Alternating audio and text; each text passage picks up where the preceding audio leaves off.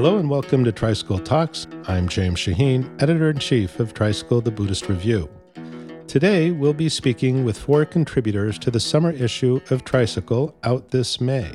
First up are psychotherapist Mindy Newman and translator and musician Kaia Fischer. Together, over the past year, they have presented a series of teachings from a newly translated Tibetan sutra.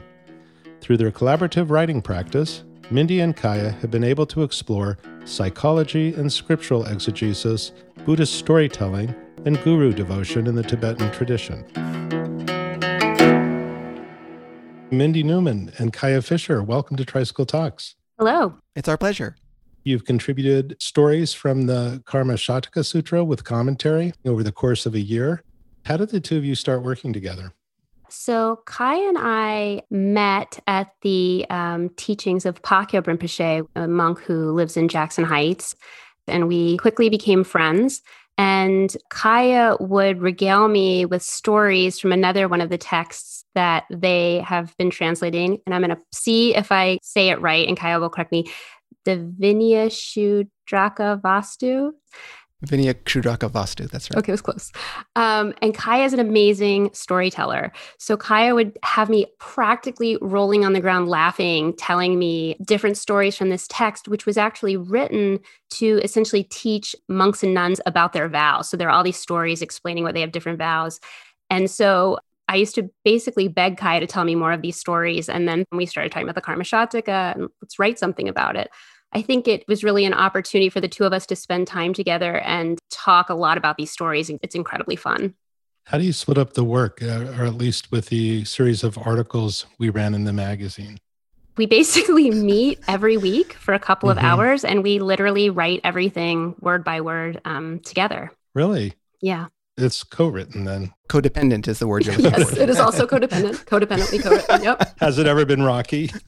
I don't think so. No, no. It's fun. Yeah. I actually commend this practice of like finding a good Dharma friend to hang out and read sutras with. It doesn't feel like a discipline, mm-hmm. but it's something that we undertake regularly. And for me, it's a real side of spiritual growth.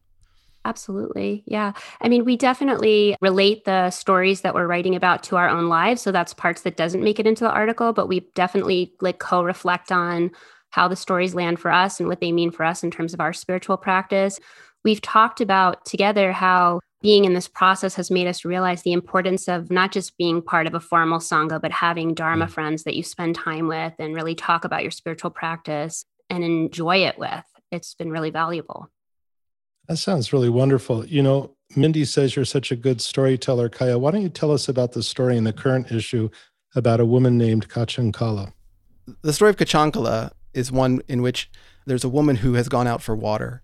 And Lord Buddha is in the vicinity, and she sees him from a distance. And Lord Buddha has a kind of theme song in these texts. There's a kind of passage that's used to describe him many times when he appears, and it sort of goes into his splendor, his beauty, and his his sort of fantastic serenity of his comportment. And it says something like, he shone like a lamp set in a golden vessel, if that golden vessel were hung on a tree, and that tree were covered in jewels. You know, it goes on and on, and it, and it sort of always plays. And I think of it as his sort of like, you know, Spider-Man, Spider-Man does whatever a spider. It's like his little theme song, like, here he comes, here he comes. And so she right. sees him in the distance, and he is so familiar to her that she thinks it's her son. And we're not told in the story whether she has a son or not. We have no idea. But she at any rate thinks that Lord Buddha is her son, and she hastens to put down her water and runs to him, hollering, my son, my son. And she wants to uh, throw her arms around him. And one of the things that we noted as we were working on the article, you read and reread these stories and things occur to you. And so in this case, we were noting like at the time, it wouldn't have been appropriate for her and Lord Buddha to have physical contact. The monks were strictly prohibited from physical contact with members of the opposite sex.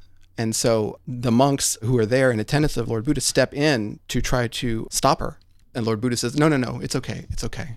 There's this funny phrase he says, if if she doesn't embrace me, she will spew warm blood from her mouth and die, which is a phrase that appears a few times in this cycle of texts. And I'm not sure if it's an idiom or if this is what he is sort of predicting. If anyone knows, they can write to us and tell us. But that's what he says. Mm-hmm. It's sort of like a declaration of how horrible it will be for her if she can't touch him. And he says, it's okay. And she puts her arms around him, and there's a sort of moment. And then she has some sort of realization, you know, like, oh, wait, that she's holding not her son, but the Buddha. And she sits down in front of him to hear the Dharma. And he gives her a teaching, which becomes the site of great attainment for her. So she then becomes a nun, yes, and a foremost interpreter of the sutras. That's correct. That right? So yeah, she goes on to be declared foremost interpreter of the sutras. And so then the Karmashataka pivot is the monks ask, well, why did this happen? And Lord Buddha tells the backstory. So Mindy, what was your take on her encounter with the Buddha? And why did you pick this one to present to us? There were a couple of different things, but I guess because in this partnership that I have with Kaia, I take the Buddhist psychotherapist role. So I'll use the Buddhist psychotherapist angle. I found it fascinating because in all of the Karmashataka stories, there's a past life explanation for why the characters are experiencing what they're experiencing in the present lifetime that's addressed. And one of the things that's mentioned in the story of Kachankala is that she had actually been the Buddha's mother in the past many times. Correct me if I get any of this wrong, Kaia, but because of her clinging attachment to him, he wasn't able to basically go off into refuge, you know, go forth. And so he prayed, may I have a different mother in the next lifetime. You know, talk about a psychotherapist field day. I mean, you know, I spend a lot of my time listening to people talk about their relationships with their mothers and all different kinds of mothers. And there was something so touching and human to me about a mother who was having a hard time letting go of her beloved son. So much so that in a future lifetime, even though he wasn't her son in that lifetime, that muscle memory was there and she took off running towards him. So I found it just unbearably touching, both that she had this attachment and also that the Buddha knew that for him to become the Buddha, he needed the great Maya essentially to become his mother in a future lifetime. And that when he prays for Kachankala to not be in a, his mother in a future lifetime, it's not shaming. It's not punitive. It's not she's bad. There's no judgment of her. It's just these are not the right causes and conditions for his awakening. And so he needs different causes and conditions. I have to say, I've never come across anything quite like this where a woman runs up to the Buddha and throws her arms around him. So it really does stand out. As a therapist, Mindy, I, yeah. I get, get why you might find this especially interesting. Kaia, how do you relate to it? Yes, it's interesting that the story tells us exactly what you're saying, which is the monks come mm-hmm. and they say, this has never happened before. They say, well, this is a totally unprecedented. Why did it happen? And so I think you're right that it's rare. That said, there is a story in the Karmashataka where the opposite takes place, where a man sees the Buddha and says, my son, my son, and he comes. It's a parallel story. And so what that raises for me is the utility of the stories, right? They're teaching stories. And so the question is, who needs to hear those stories, right? Mm-hmm. Which of us needs to hear, mm-hmm. you know, it needs to be encouraged to release our own attachment to our children, or maybe be willing to deal in a straightforward manner with the attachment of our parents or something like that. So I was wondering for both of you, how did your understanding of karma change in reading this sutra? Hmm, that's a great question. Every time we chose a story and every time we wrote an article, through the process of that writing and the process of exploring the story, it was always hopeful. It was always, look what's possible for these characters, and therefore look what's possible for us. And so we really set out to challenge this idea of bad karma. Things are our fault. A woman like Kachankala, who was so attached that she was impeding the Buddha's enlightenment, became a nun by the end of the story. So the possibility inherent in the idea of karma is the thing that really has stayed with me. Kaia? To follow up on what, what Mindy's saying, Lord Buddha in the stories, very rarely does he give anyone's backstory in their presence. It's something he explains to the monks later. He never turns to someone and says, you did a bad thing, and now you're like this. One of the takeaways for me was the teachings on karma are never meant to be used that way because the Lord Buddha never used them that way. He uses them to inspire people to do better, right? By using stories about other folks. But he never shames someone to their face for something they did in a past life the way that, you know, we might be tempted to do. One of the other takeaways for me was that very small deeds show up ripening into these incredible things in future lifetimes. And the third takeaway is that there are a number of stories about what is on people's mind at the moment of their death. Like that at the moment of their death, they turn their thoughts to their teacher or to, say, Shariputra or Lord Buddha, and that that thought alone really rockets them into a terrific future rebirth. Though the teachings on Poa or transference of consciousness aren't in the text explicitly, the foundations for them are there. And it really brought home to me the importance of where our minds are or our hearts are at the time of our death.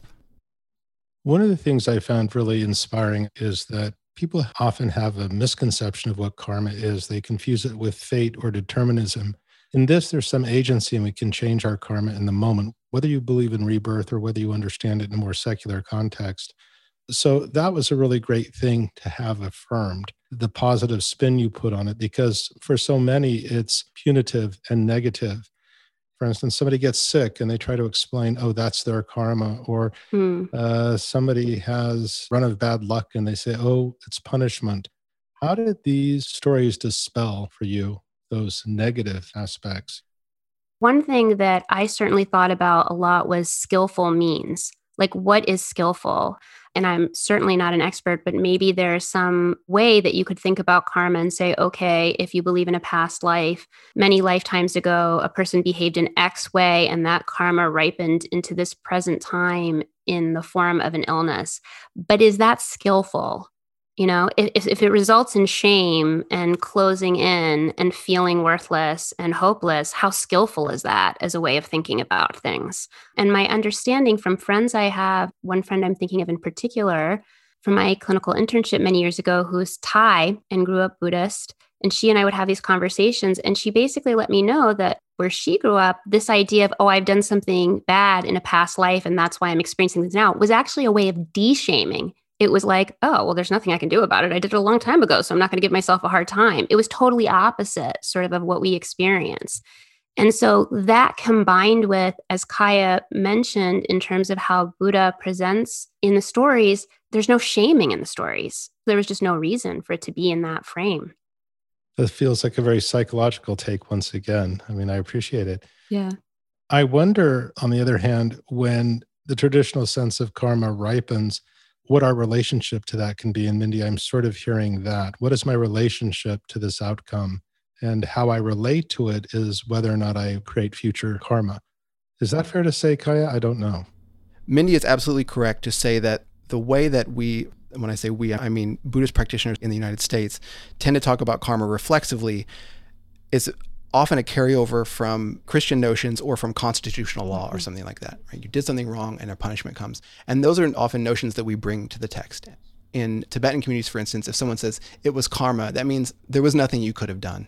This was set in motion long before now, and whatever striving you did now was powerless against this thing because it was greater. And that sounds very hard, but James, I want to suggest that you could think about this as a parallel to what we call systematic oppression, mm. right? Mm-hmm. There are things that people who came long before you, born a long time ago, decisions they made, even really small decisions, we're going to write a law like this, we're going to not use this word or that word, that gave rise to situations about which you are almost powerless to do anything today.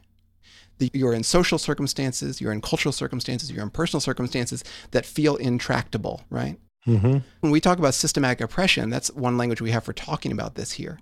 The difference is that in Buddhism, there's a through line of awareness, right? And that on the basis of that through line of awareness from the past is designated something called a mind stream and past and future lives. And so it's at once like this completely new notion for many of us. And it's also kind of eerily familiar if you think about it in a certain way. Does that help at all? Yeah, that definitely does. I think that view can help us also not to internalize or pass judgment on ourselves for circumstances over which we have no control or may not have even caused. Mindy, it, it sounds to me like this sutra and these stories had some impact on your practice with your mm-hmm. therapy clients. I wonder how that kind of shows up in your interaction with them. Let's say you have a therapy client who has a secular view. They don't believe in past lives, but how does this shape how you relate to them? I think that what these stories illustrate mimic something that I definitely try to apply to my therapy clients, but also myself in any any relationship really, which is to have a much wider and larger view. So if that wider and larger view is over the course of lifetimes, that's great. And certainly, you know, I have clients that want to talk to me about intergenerational trauma, for example, and generations of things that have happened right. in their family. But if it's just a wider view in terms of how they are in their lives, I was talking to one of my mentors today about what happens when, you know, clients that tend towards dissociation or depersonalization kind of have a moment where they're splintering, falling apart in their sense of self. And he said something that I think really illustrates this point. He said, it's amazing how quickly people can knit back together. We don't have to reify ourselves as being only one thing or only one way, or my karma is this, or I am this. We can be much more expansive in terms of how we think about ourselves. And I can be expansive in terms of how I think about my clients and what's possible for them. And they're not just how they are in this moment or this year, but, you know, what's been possible past and future for them. What I think puts the Buddhism and Buddhist psychotherapy is emptiness. You know, symptoms are the product of causes and conditions that come together and they can dissolve. So any dysfunction, but I'm using dysfunction lightly, it is impermanent. It can, under the right conditions, change, and we can fundamentally change. And so I think that expansiveness, the Karmashataka has kind of a lovely way of reinforcing that. Well, that's great. You know, Kaia, I wonder how this sutra resonates in your life and work. I mean, it's so funny the way it was picked for you so randomly, yet it seems that you and Mindy both have embraced it and made such use of it. We first undertook this translation, I think, ten or twelve years ago, and it took about three and a half years to finish it. And there was a very long editing process and then and then a process of revisiting it. To read these stories and have the Buddha as a character in your life, in your headspace, in your heart, a little bit each day over a long period of time has made such a tremendous difference to how I think, how I feel, how I go about my day, quite almost aside from the technical contents of the stories. It's just the Buddha is there. His students are there. The practitioners are there. I always forget if it's Asanga or Atisha who said, when your faith flags, read the sutras. Mm. And I really understand that instruction now, because these stories, if you return to them just five minutes a day or ten minutes a day, it has such a cumulative effect on the way you go through your day. And so for me, more so even than the sort of specific teachings, which are, can also be very impactful, just this gentle practice of returning to these great stories has been really powerful. Well, it's been a wonderful partnership, and our readers have certainly benefited from it, and so have I. But before we leave, I just wonder if each of you would like to say something about what you hope our listeners take away from these stories. Mm. Part of what I hope the readers take away is the power of storytelling as a valid way of exploring the Dharma, that there is a rich tradition of Buddhist storytelling that is fun and engaging and available, and is a wonderful way to sit and contemplate the Dharma and its impact on your life. So I hope the readers will become intrigued in and, and more interested in reading the wonderful Buddhist stories. I certainly do. Kaia? We were talking about the notion of bad karma, that karma isn't used as a tool for blame. And I hope that we were clear that if you undertake a non-virtuous action, that something negative does not result. Right. That's not at all right. What we're saying, right? right? Mm-hmm. If anything, the teachings, insofar as we've understood them at all, the teachings on karma really bring home for me sort of the adultness. It's very adult. It's like, if you do a terrible thing, it has terrible results. It's very simple. There's no getting off scot-free for anyone, in a sense. For me, one of the big takeaways is like, what we do really, really, really matters, and it matters more than we dare to believe. And so everything, every decision we make is very important. Mindy Newman and Kaia Fischer, it's been a great pleasure. Thank you so much for taking the time. Thank you so much for having us. Thank you so much, James.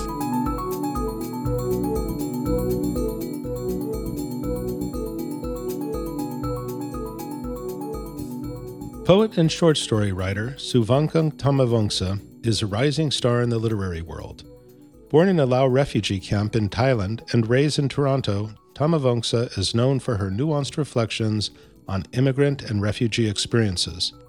Today, she joins us to talk about her family's history, the power and limits of language, dislocation, and themes of loss woven throughout her short story, How to Pronounce Knife, which appears in the current issue. Souvankham, thank you for joining us here today. Thank you for having me as a guest. That's a real pleasure. Your book of short stories tells a broad range of immigrant experiences, and I'd like to start by talking about your own family's experience briefly. You grew up in Canada, I believe, and your parents were originally from Laos, and yes. You came via Thailand, is that right? Yes. Both my parents were born in Vientiane, Laos, and they built a raft made of bamboo to get to the Lao refugee camp in Thailand, in Nong Khai, and that's where I was born. we were sponsored by a church in Canada, and that's how we came to Canada, by plane. The story that we feature is Edge of the World, and it's fiction, but it's written in the first person. And I was wondering how much of your own experience is there. I mean, obviously it's informed by the immigrant experience, but how much are you a part of these stories? Well, the wonderful and powerful thing about fiction is sometimes it can tell the truth a lot better than real life.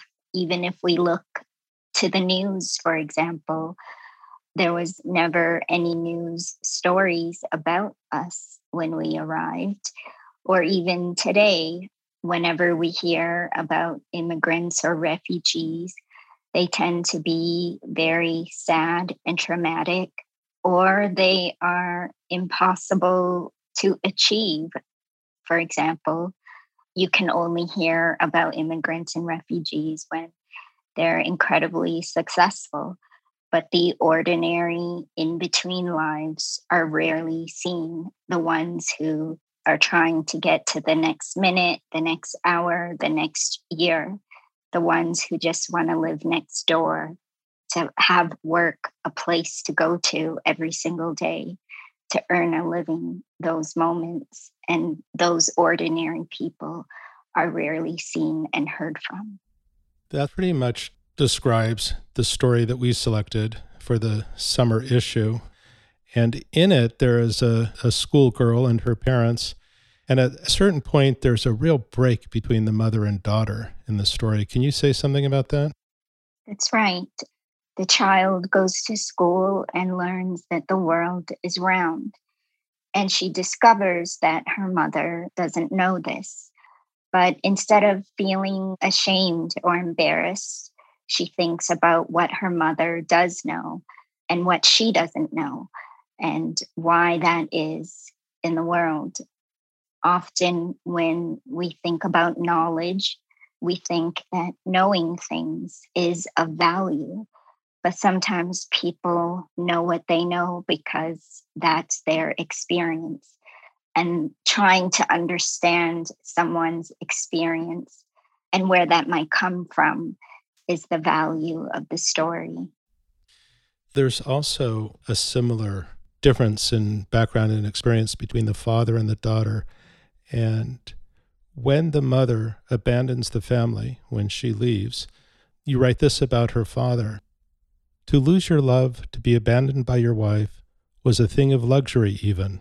It meant you were alive. Can you say something about that? Yes. To choose is a thing of luxury. And when the mother leaves, she chooses that, just as when the father doesn't mourn that loss, he chooses that too. And the reason why he makes that choice is because he's been grieving, um, and he can only take things one at a time. And the most important thing to him is the lived experience of being alive. And for the child? The child, to her, it's having known the mother, however briefly that is, and the memory of the mother and her laughter, and to be able to create in the sound of laughter a memory is also a thing of power. The thing about my characters is I don't feel sorry for them. I don't pity them. I don't have to prove that they are human beings. I write from the point of view that they are, and I don't have to prove that on the page. I could have ended the story there with the father, you know, not crying because the thing that he has grieved the most, he's already grieved. I end it with the image of a person's mouth and the sound that comes out of there. And the reason I do that is because laughter is the cornerstone of these stories. I think how we form laughter, how laughter can uplift or destroy, its variations, its meanings, the force that you make with laughter, how it can exclude and include, with a joke. Those are the concerns and the art of this book. So I think I've read elsewhere that you also saw laughter as a way of caring for oneself or protecting oneself. So in other words, at the end, the woman laughs and it sort of wraps her in a kind of space that is a way of dealing with the grief of that loss. Does that make sense? Yeah. In that closing scene, she could cry. You know, that's a normal, unoriginal response, and it's perfectly fine. But she chooses to laugh because life can be so absurd that it's kind of funny, strange, kind of funny. Actually, that last scene was inspired by a real event. I heard laughter in the air vent late one night, and I just wondered what could make a person laugh like that at this hour of the night. And then I just wrote that story based on the sound that I heard. Oh, that's great, because in this story, it's other people who are possibly hearing the laughter and wondering what could make a woman like that laugh at this hour.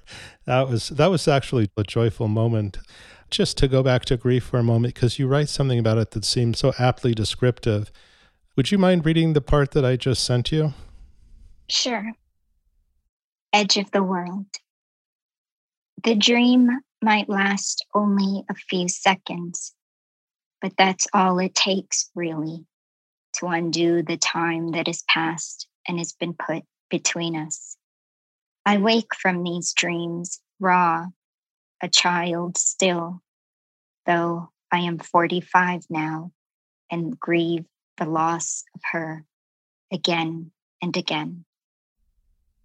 So what really struck me about that is that the character has a dream of her mother and the immediacy of grief, the way it works in time, how completely it revisits us as if it happened yesterday. That's just something that really struck me and rings so true for me. I think grief, when we feel it, it's never really over. We re-experience it in different ways. There's the understanding that the person isn't there anymore.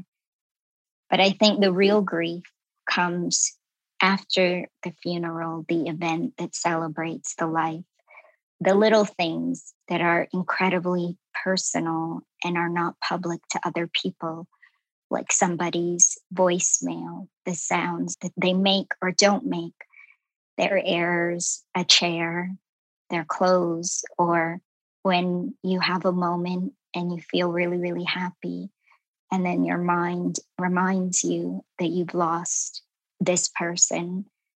But also, even if you haven't lost the physical body of that person, you can also grieve somebody who's living that you can't see. There's no closure. And should they truly physically leave the world and not be anymore, you can't ever know. And uh, grief is not simple. It's complicated, and you feel it over and over. And it's not a choice, you know. You may want to move on. You may even be tired of feeling like you miss this person. But there it is in your mind or in your dreams, where you can't control the images or the feelings, and your mind forces you to remember the first loss or a loss again and again, no matter where you are or how old you are or what you've gained or lost in the process of your life. Once you experience a grief, you grieve it over and over. Right. Maybe that's why small losses can bring back memories of original or earlier losses. It's not really up to us, it seems, how it can flood the mind out of nowhere. Right.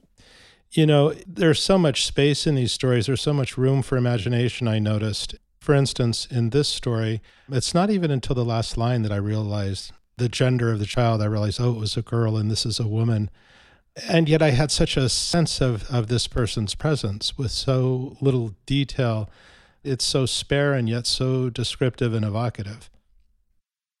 I think you don't have to tell a reader what a character looks like. You can build it with their voice, how they put together a sentence, what they pick and choose to notice about the world, what they love, who they love, who they're surrounded by, who they've lost. Those things make a character. It doesn't have to be a name or any particular physical thing. It's the voice of the story that makes the character feel real. I had such a strong sense of this character that by the time she's a woman laughing in the mirror, I felt like the picture was complete. And yet at the same time, I had a sense that she still had a future and would continue to evolve. But I just thought it was brilliant at how real this person came to me without really many details describing her. But I also like to say that not all the stories are sad. You know, not all of these experiences are full of grief, abandonment, loss, or their dislocation, although dislocation is certainly a theme. Do you want to say something about the joy also of these experiences? One thing we don't really get to see from refugees and immigrants is the feeling of being ungrateful. That's a feeling we're not allowed to feel, that we're supposed to take every little bit of thing and feel grateful. There's the pressure to be grateful just to be alive. But in these stories, they experience feeling ungrateful. They own and are in charge of their own businesses. They fight back. They don't want to fit in. They want their own language. They're proud of who they are and where they come from. When they mispronounce things, they're not sad or ashamed or embarrassed. They know that they're alone with the language, and they know that the language is tricky. For example, in the story Chikachi, it's about children who go trick-or-treating, and they pronounce it as Chikachi. They mispronounce it. And it doesn't really matter what the correct pronunciation is. The fact is that the candy is in the bag. I guess that's what's important. And in the end, when someone tries to correct them, they're not embarrassed at all. And in fact, they correct the teacher when she says, "Do you mean trick-or-treating?" And they said, "No, we went chick-a-chee." And they say it with absolute confidence and certainty. And in my experience growing up, my own family, we were in charge of how we viewed ourselves. If I went to school and felt I was seen as poor because I had a hole in my shoe, I would come home and tell my parents that, and they would teach me how to laugh at that. Like, for example, they would say, "Well, your shoe is just high tech, you know, come summer, it'll be the rage, you're, you're ahead of fashion."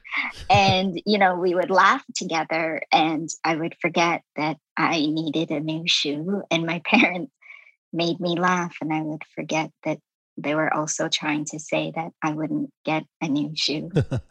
You know, in How to Pronounce Knife, you do something similar with a mispronunciation of a word and how your parents respond to that. That reminds me a little bit of the story you just told about Chikachi. Yeah. Isn't it kind of strange and funny that there's a letter out there in the front? It's the first one.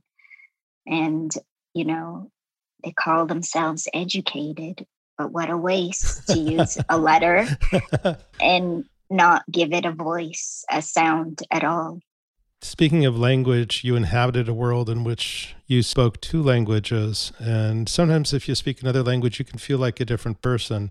One of the languages is one you speak at home, and the other that you speak in school and out in the world. What was that like for you? Well, at home, I spoke Lao with my parents because they didn't speak English very well. It took away their power, their sense of humor, and their authority as parents. You don't want your parent sounding and trying to navigate the world with the vocabulary of a two-year-old. So at home, we spoke Lao. And at school, I spoke English. My parents felt that because I would probably spend the next thirteen or more years in school, I'd eventually pick up English, whereas Lao would would be a language that I might lose over time. And actually, you know, I rarely speak Lao, and I speak it like a two-year-old. And, you know, my own sense of humor, my authority is lost when I try to speak Lao, because it's not a language that I feel comfortable with or that I can create and work with the way that I can do that in the English language. You know, you have said a few things about the Lao language, uh, particularly about how its sounds often represent the words it's meant to express. It's onomatopoetic. Your knowledge of the language may be limited, but it's what you grew up hearing. Does that have any effect on the way you write? Definitely. I mean, I look at a story like Urk. It is the sound of rusty hinges, and you don't know what that story means until you read it. And then once you read it, you can't undo what you know. I'm not afraid to use a sound to title a story. You know, I'm curious, when did you start writing? I mean, you had early success. I think you won an award in college. Is that right? Um, I did, but I also won some in high school. As a teenager, our school encouraged us to submit to teen magazines. And I was like, I'm not submitting to a teen magazine. I want to write within a larger pool. Um, and I submitted to an adult magazine and I won a prize. Actually, I grew up in a home without books. And anytime I saw a bookshelf, I would ask my parents to take a picture of me in front of it, the way that, you know, when we go on vacation, we ask photos be taken of the things we think we won't see again. Wow. Um, and that was my experience of books and writing. And I, I get asked a lot, you know, how do you become a writer if you grew up in that way? Where does your love of books come from? And I would have to say, a writer can come from anywhere. What my parents gave me was an imagination. It cost nothing, and I had it, and I used it. And I wanted to write, but I didn't know how to become one or how to get there. A lot of writers often go through an M F A program, but I didn't do that either. I guess I made things a bit harder on myself. And also, I wrote poetry for two decades. Uh, I wrote four poetry books before I wrote How to Pronounce Knife. And you don't debut something at the age of forty-three. You don't change the trajectory of your writing and try to reinvent yourself. But I did. But I would also think that the spare quality of the writing is in its own way poetic. I mean, how do you see your short story collection in relation to your poetry? I view both forms as art, you know, the way some artists only work with the color blue or plastics or cement. I work with words. It doesn't matter if it's a poem or a short story. At the end of the day, you think of the word after the word after the word. If I can dramatize the snow or the dark or the light, I can dramatize people. And I can always find a new way or a refreshing way to say something that we've encountered our whole lives. For example, the description of the sky at night. I don't just say it's dark. In the story Paris, I say that the sky was black like the middle of an eye. And that's an opening sentence. But that's also learning how to write about the ordinary. Right. And in the story Paris, I don't think Paris even makes an appearance. Is that right? That's right. The only time we see it is in the title. And that's something that poetry taught me too, that a title is as valuable as the text. And every reader enters that story with the idea of Paris. Its sophistication, its culture, it's the city of love. And yet we encounter none of that. We're so far away from it. And we're haunted going into the story because it takes place in a chicken processing plant. And all we see is blood and guts and the smell of something turned inside out. I have to ask, since we're a Buddhist publication, did you have any relationship to Buddhism growing up? Well, both my parents are Buddhists. When we were in the refugee camp, we had tried to get sponsored to come to America. But the problem was that when you're born in a refugee camp, you aren't given a birth certificate. The Thais don't recognize you or make you a citizen. You are stateless. You belong to nobody. And that's what I was.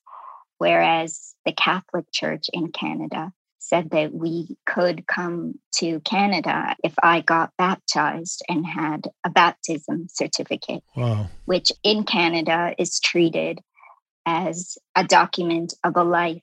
And so I was baptized and we were sponsored by the church because of that document itself. Did you grow up with any religious affiliation? My parents were very involved in the Buddhist communities and we would go every Sunday.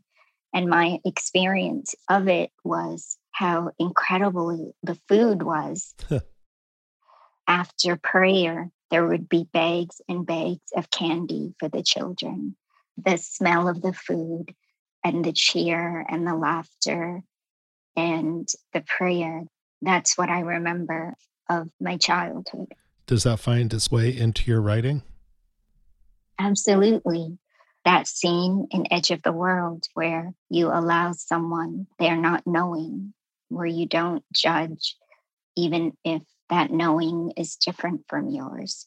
That part where the father doesn't cry because he can imagine something worse than that.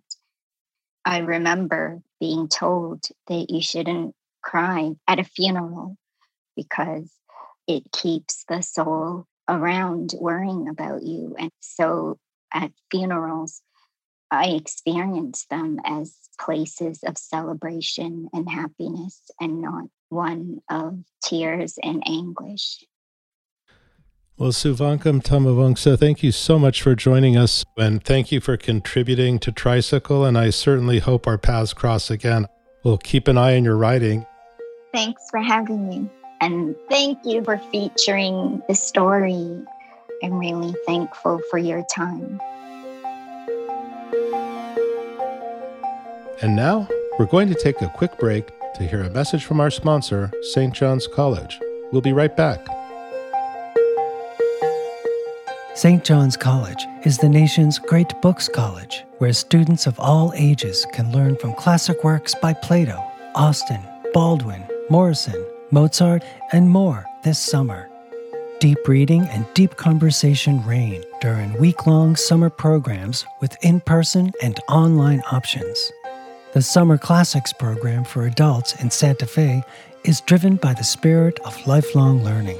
Grounded in timeless ideas and driven by lively conversation, explore timeless works of fiction or nonfiction, poetry, science, the arts, or philosophy. For intellectually curious high school students, the Saint John's Summer Academy is a hands-on pre-college program that helps students hone their reading, critical thinking, and discussion skills with engaging workshops and off-campus excursions in Santa Fe and Annapolis. Learn more about online and in-person summer programs at s j c dot e d u slash summer twenty twenty-one. That's s j c dot e d u slash summer twenty twenty-one.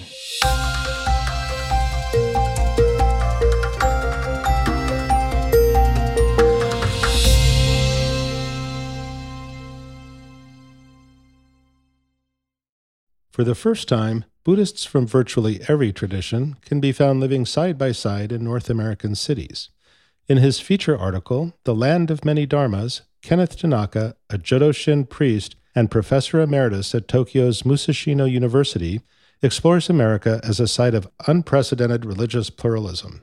He asks what this means for the future, especially in light of the recent wave of anti-Asian violence. Hi, Ken. Thanks for being here today. It's my pleasure.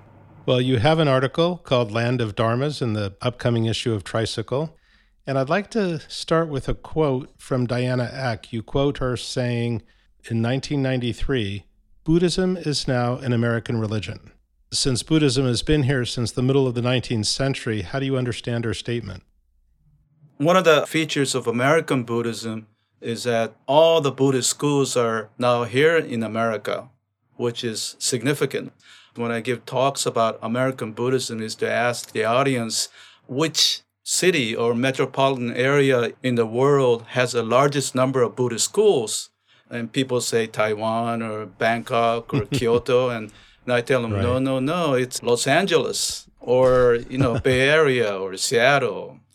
The fact that all the schools of Buddhism are now here in the U S living side by side together is new. In the twenty-six hundred years of, of Buddhist history, it is the first time that all the schools are coexisting in one place. So that's exciting. Right. You said that when you were young and growing up, it wasn't so simple to say you were Buddhist or to even be a Buddhist. Why was that? Well, because I always had this image that people thought Buddhism was some kind of Asian cult where people stared at each other's navels. and and I remember in junior high school being asked, hey, what's your religion? And I couldn't say, as you were hinting, that I'm a Buddhist. So I kind of said something very meekly, oh, I go to the Buddhist church in town. And so that's how it was back in early sixties. So I guess it's changed a lot since then. As you point out, we have probably more diverse schools side by side in this country than most anywhere else in North America. How is that then distinct from Buddhist Asia? Are there not, say, in Japan, several schools living side by side? Yes. For example, in Kyoto, you have all the Buddhist schools represented there, but they're all of Japanese Buddhism, mm-hmm. which is not the case in Los Angeles. I remember uh, visiting a Thai temple, and right across the street, there was a Korean Buddhist temple and another temple down the street. And so I found that very exciting. The scope of Buddhism is broader in the U S You break us down into different and distinct groups. Do you want to walk us through that? Oh, yes, yeah. I divided the Buddhist schools into four groups. And first, Asian American Buddhism that started before the Second World War, and Asian American Buddhism after the war or after nineteen sixty-five. And the third is the convert Buddhists, based primarily on meditation, Tibetan, Zen, and Vipassana group. And the last one, the fourth one, would be Buddhism based on chanting, specifically a Soka Gakkai International, S G I America. You know, for a long time, these groups seemed to exist entirely separately from one another. In fact, when Tricycle was founded, you saw this separation in evidence. And as the magazine has evolved, it has become ever more inclusive. What is then the upside of a multi-denominational, pluralistic Buddhist scene in American cities, or a land of many dharmas, as you so aptly put it? I recall with much fondness when I was active in the Buddhist Council of Northern California, I got to meet convert Buddhists and Buddhist monks from Thailand, and I learned a lot from them. In fact, especially the Vietnamese monks, they were very inspirational. So in that sense, learning from others and being inspired, that would be the upshot of being in a group of diverse Buddhist groups. I want to ask you about your book, Jewels. Can you tell me what the impetus behind it was? Well, for one, I didn't think that there were enough uh, books for young people. And I wanted to share my own experience of being a Buddhist youth in America. Writing the book was meant to give confidence to uh, young people by knowing a little bit more about Buddhism. Right. In other words, the confidence that you lacked when you were very young. Yes. And also, I'm very concerned about future Buddhism in America, and we need to inspire younger people. And so hopefully my book has both history, doctrine, and how to deal with difficulties in life, like breaking up. And also I have a section on Buddhist humor, which I like. If you talk about American Buddhism, that's one of the features of American Buddhism. And so I try to talk about serious issues of Buddhism through use of humor. So you think that humor characterizes, to some extent, American Buddhism? Yes, I would say quite a bit. Mm-hmm. There's always been religious humor in American religion, and I think that's really carried over to Buddhism. And I tell American Buddhist jokes in Japan. Sometimes it doesn't go over very well because, you know, the one about the hot dog and the, you know. Make me one with everything. Yeah, and there's a follow-up, you know, about that one. Uh, the monk gives twenty dollars to the vendor, mm-hmm. doesn't get his change back. So he's, he's waiting, waiting, and finally gets frustrated and says, "Where is my change?" And the vendor says, "Sir, the change must come from within." And okay, I don't think I heard that second part. Oh, you haven't? Oh, that one is even better. Well, next time our printer bill comes due, I'll remember that one. Yeah. Uh, another one you can do whenever you fail to put an attachment to a friend and you forget, and the friend says, "Hey, you forgot your attachment." And then you answer and says, "Ah, I'm just trying to practice good Buddhism, no attachments." And I see. I, I've used that quite a bit. Well, I want to ask you another question about your book. Yes. And Patti Nakai, another Shin Buddhist priest, said that what all Buddhist traditions have in common is the Three Jewels. Uh, first, can you tell us what the Three Jewels are for our listeners? Well, Buddha, Dharma, and Sangha. Mm-hmm. And so the Buddha is our exemplar, and Dharma is a teaching that he taught. And then the Sangha represents um, the Buddhists. Well, originally it was limited to monks and nuns. That's how it's used in Asia quite a bit, especially in the monastically centered Buddhist countries. But now in the U S, we use Sangha in a broader sense that includes the lay people. Right. So I prefer that vision of Sangha that includes not only the clergy, but also the lay people as well. So you also use the idea of jewels to describe Indra's net. Can you say something about Indra's net, and how do you see that describing Buddhism in North America? Well, Indra's net is a well-known metaphor that originates in the Huayan or Avatamsaka or Garland Sutra in China. I love this metaphor, and it goes something like this, that in the sky there is a net that extends infinitely outward, and at the eye of each net there is a jewel. And so you have infinite number of jewels, and the jewels are all illuminating. But each jewel does not illuminate by itself. Where does it get its source? It gets from other jewels. So all the jewels are mutually illuminating each other. And the other aspect of that is that each jewel is different. No one jewel is exactly the same, each unique color, light, size. And so it really, in my view, expresses the content of enlightenment or how things really are. So interdependence. Mm-hmm. So I think this Indra's net jewel is a wonderful symbol for what we are striving, especially in America, where there's so much emphasis on individualism. We need a Buddhist notion of interdependence to bring us back to reality. You also talk about it's as if all of these schools here are reflecting each other and shaping each other. I found that very interesting. But one of those jewels would be Shin Buddhism. You're a Shin Buddhist priest. And it's not a school that convert Buddhists came to initially in great numbers, yet I'm noticing in Orange County, California, for instance, and elsewhere, that a lot of non-Japanese or non-Asian Americans are coming to Pure Land schools. Are you noticing that, or is that just in my head?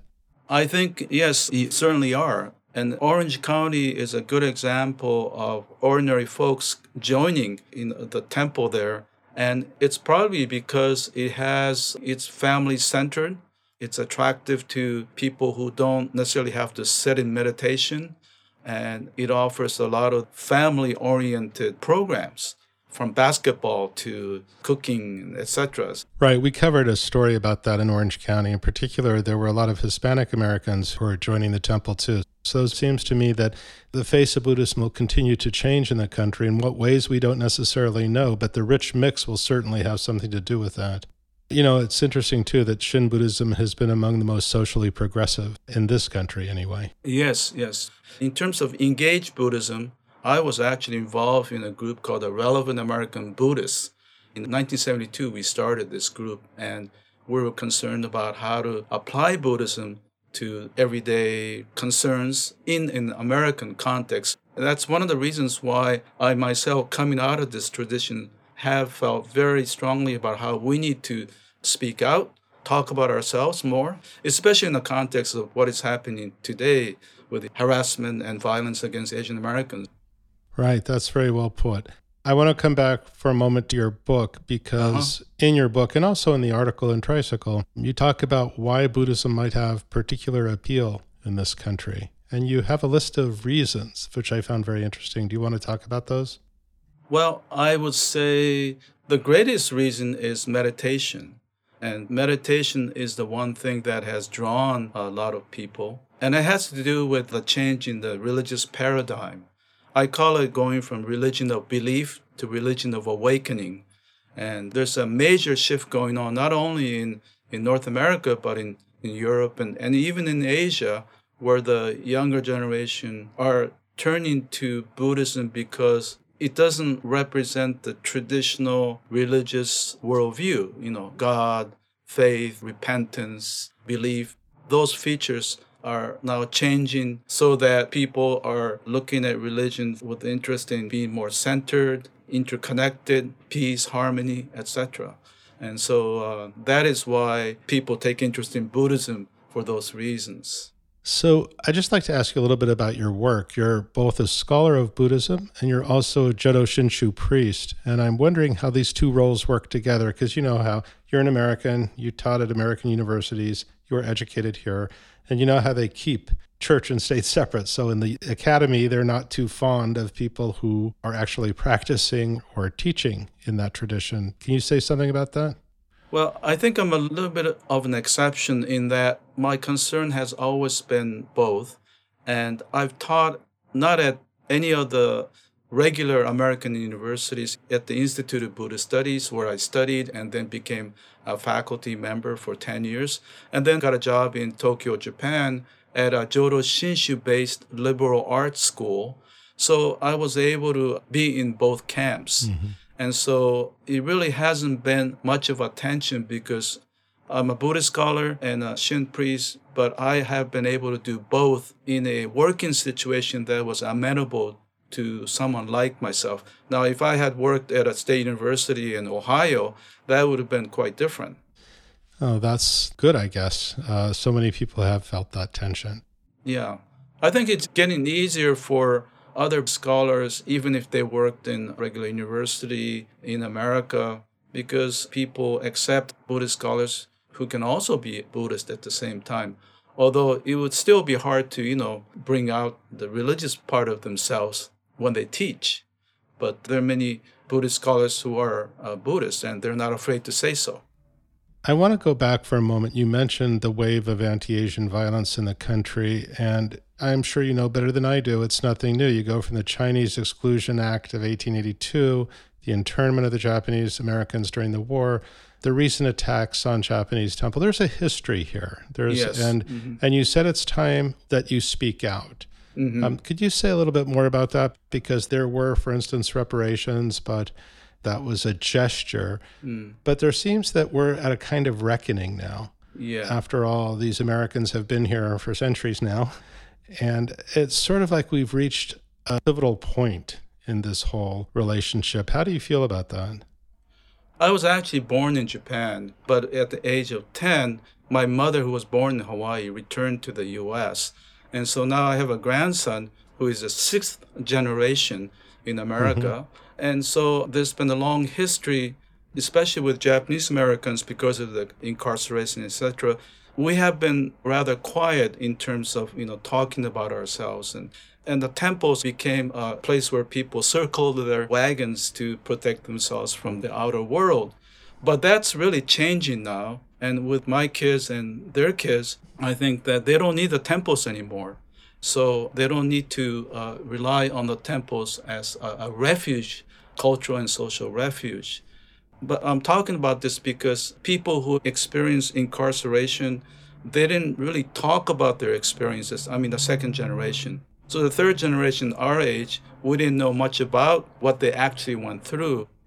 I have felt that we need to go beyond our small circles and to talk about ourselves. Mm-hmm. And so in terms of where I am in, uh, as a, a Buddhist scholar and as a minister, I am very happy that Tricycle has been open to hear us.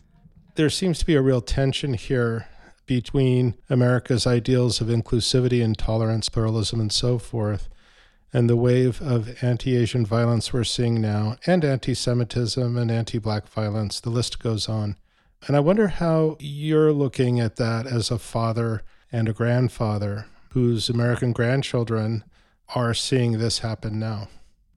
Well, uh, obviously, I'm very concerned, and it's something that is not new, but um, has really been exacerbated recently. One way of dealing with this for myself is that I tell my kids and how it's important for us to be rooted in our Buddhist uh, faith, beliefs, and outlook, whereby we can develop confidence in ourselves. The problem is not with us. The problem is with those who perpetrate these kinds of actions, so that we don't internalize it ourselves, not feeling inferior or negative about ourselves, but know that we're fine the way we are. And of course, you have to be vigilant. That is one of the concerns, that, you know, even though you may be confident in yourself, but if you get attacked, there's no, you know, you got to deal with that on a different level. In a sense, what you're saying is that one can know that one has a refuge that can't be taken away. Yes. Uh-huh. And I'm very heartened by that. And uh, we need to do more, because if you don't speak out in the U S, people don't listen. The people don't hear. And I think the onus is, is on, on us as well. You talk about the younger generation not needing the temples as a refuge, the way their forebears did. Mm-hmm. How do you see that affecting their relationship to the religion? Well, even though they may be interested in Buddhism religion, they won't be attending. It's a similar trend that you see in general population, where, you know, forty percent of those who are forty and younger are not affiliated anymore. It's the spiritual but not religious thing, right? Yes, that tendency you find within the traditional Buddhists in America. Well, Ken, I have to say, reading your book, the impression I got is that you're an optimistic person and you see reason to celebrate with all of these different traditions in the same place. It's just a, a wonderful thing to see. Uh, are you optimistic about the future of Buddhism in the country? Optimistic in a sense that it's here to stay. And I would think that the people who think a little bit deeply about things and not take things at face value, they would find meaning in Buddhism. I don't see it becoming a religion that would be twenty-five percent of the American people in the foreseeable future, but amongst those who are sensitive about others, I think will find Buddhism attractive. Yeah, its influence seems to belie its numbers. Its numbers are few, but the influence in the culture seems to be far greater than its numbers would suggest. Yes, and the fact that the Tricycle magazine, I found it when I went back to California a couple of years ago. I found it in a grocery store, and I was really excited. You know, like early sixties, I would never have imagined that you'll find a Buddhist magazine at a grocery store. So in that sense, I'm optimistic. Well, that's really encouraging. Can I tell you one last joke? Sure. Okay, well, there was a devout uh, Buddhist uh, medical examiner. Have you heard that one? No, I haven't. Okay, well, he got fired. And and the reason was that every time he wrote on a death certificate, the cause of death, every time he wrote the same thing. What was that? Birth. That's very good. Yeah, I, I think it's really profound, it you know. If you're not born, you're not going to die. That's a good one I'm going to remember. Yeah, and then you can go on and talk about the whole Buddhist worldview of birth and death, and it goes to the heart of the fundamental position. Well, that is the cause of death, though, isn't it? Birth. Yeah. I had a friend who was quite ill, and he, and he said, "Why is this happening to me?" And at a certain point, he said, "Because I'm alive." Yeah. It's a similar thing. Yeah. So thank you so much, Ken. It was great speaking with you. Well, same here, and it's a, it was a pleasure, and uh, thanks for having me.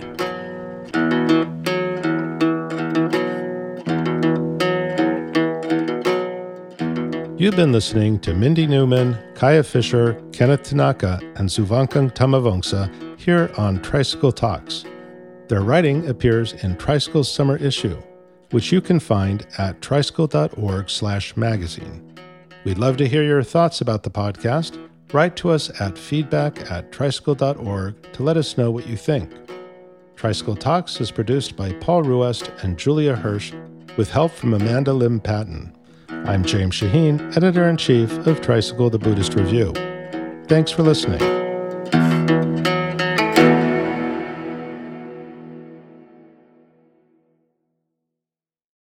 One last joke, Ken. The one that I like, it actually comes from a scripture. There's a guy clinging to an edge of a cliff, and he sees the ground one hundred yards below. And so he's clinging on for dear life. And the Buddha appears right above the cliff. And so he says, "Oh, good, Buddha, save me, save me." And the Buddha says, "I will. Let go." Okay, now, I have to explain this is because he thinks it's one hundred yards above the ground, but Buddha knows it's only one yard above the ground. So from the Buddha's perspective, we get all upset about things, thinking that we're one hundred yards above the ground, but in fact, it's only one yard above the ground, so let go. And so this goes to the heart of Buddhism. And uh, I just love this one because it applies to everything we do. You could also say, "Don't worry, there is no ground." Ah, uh, there is no ground. No, that's a little tough, I, I think.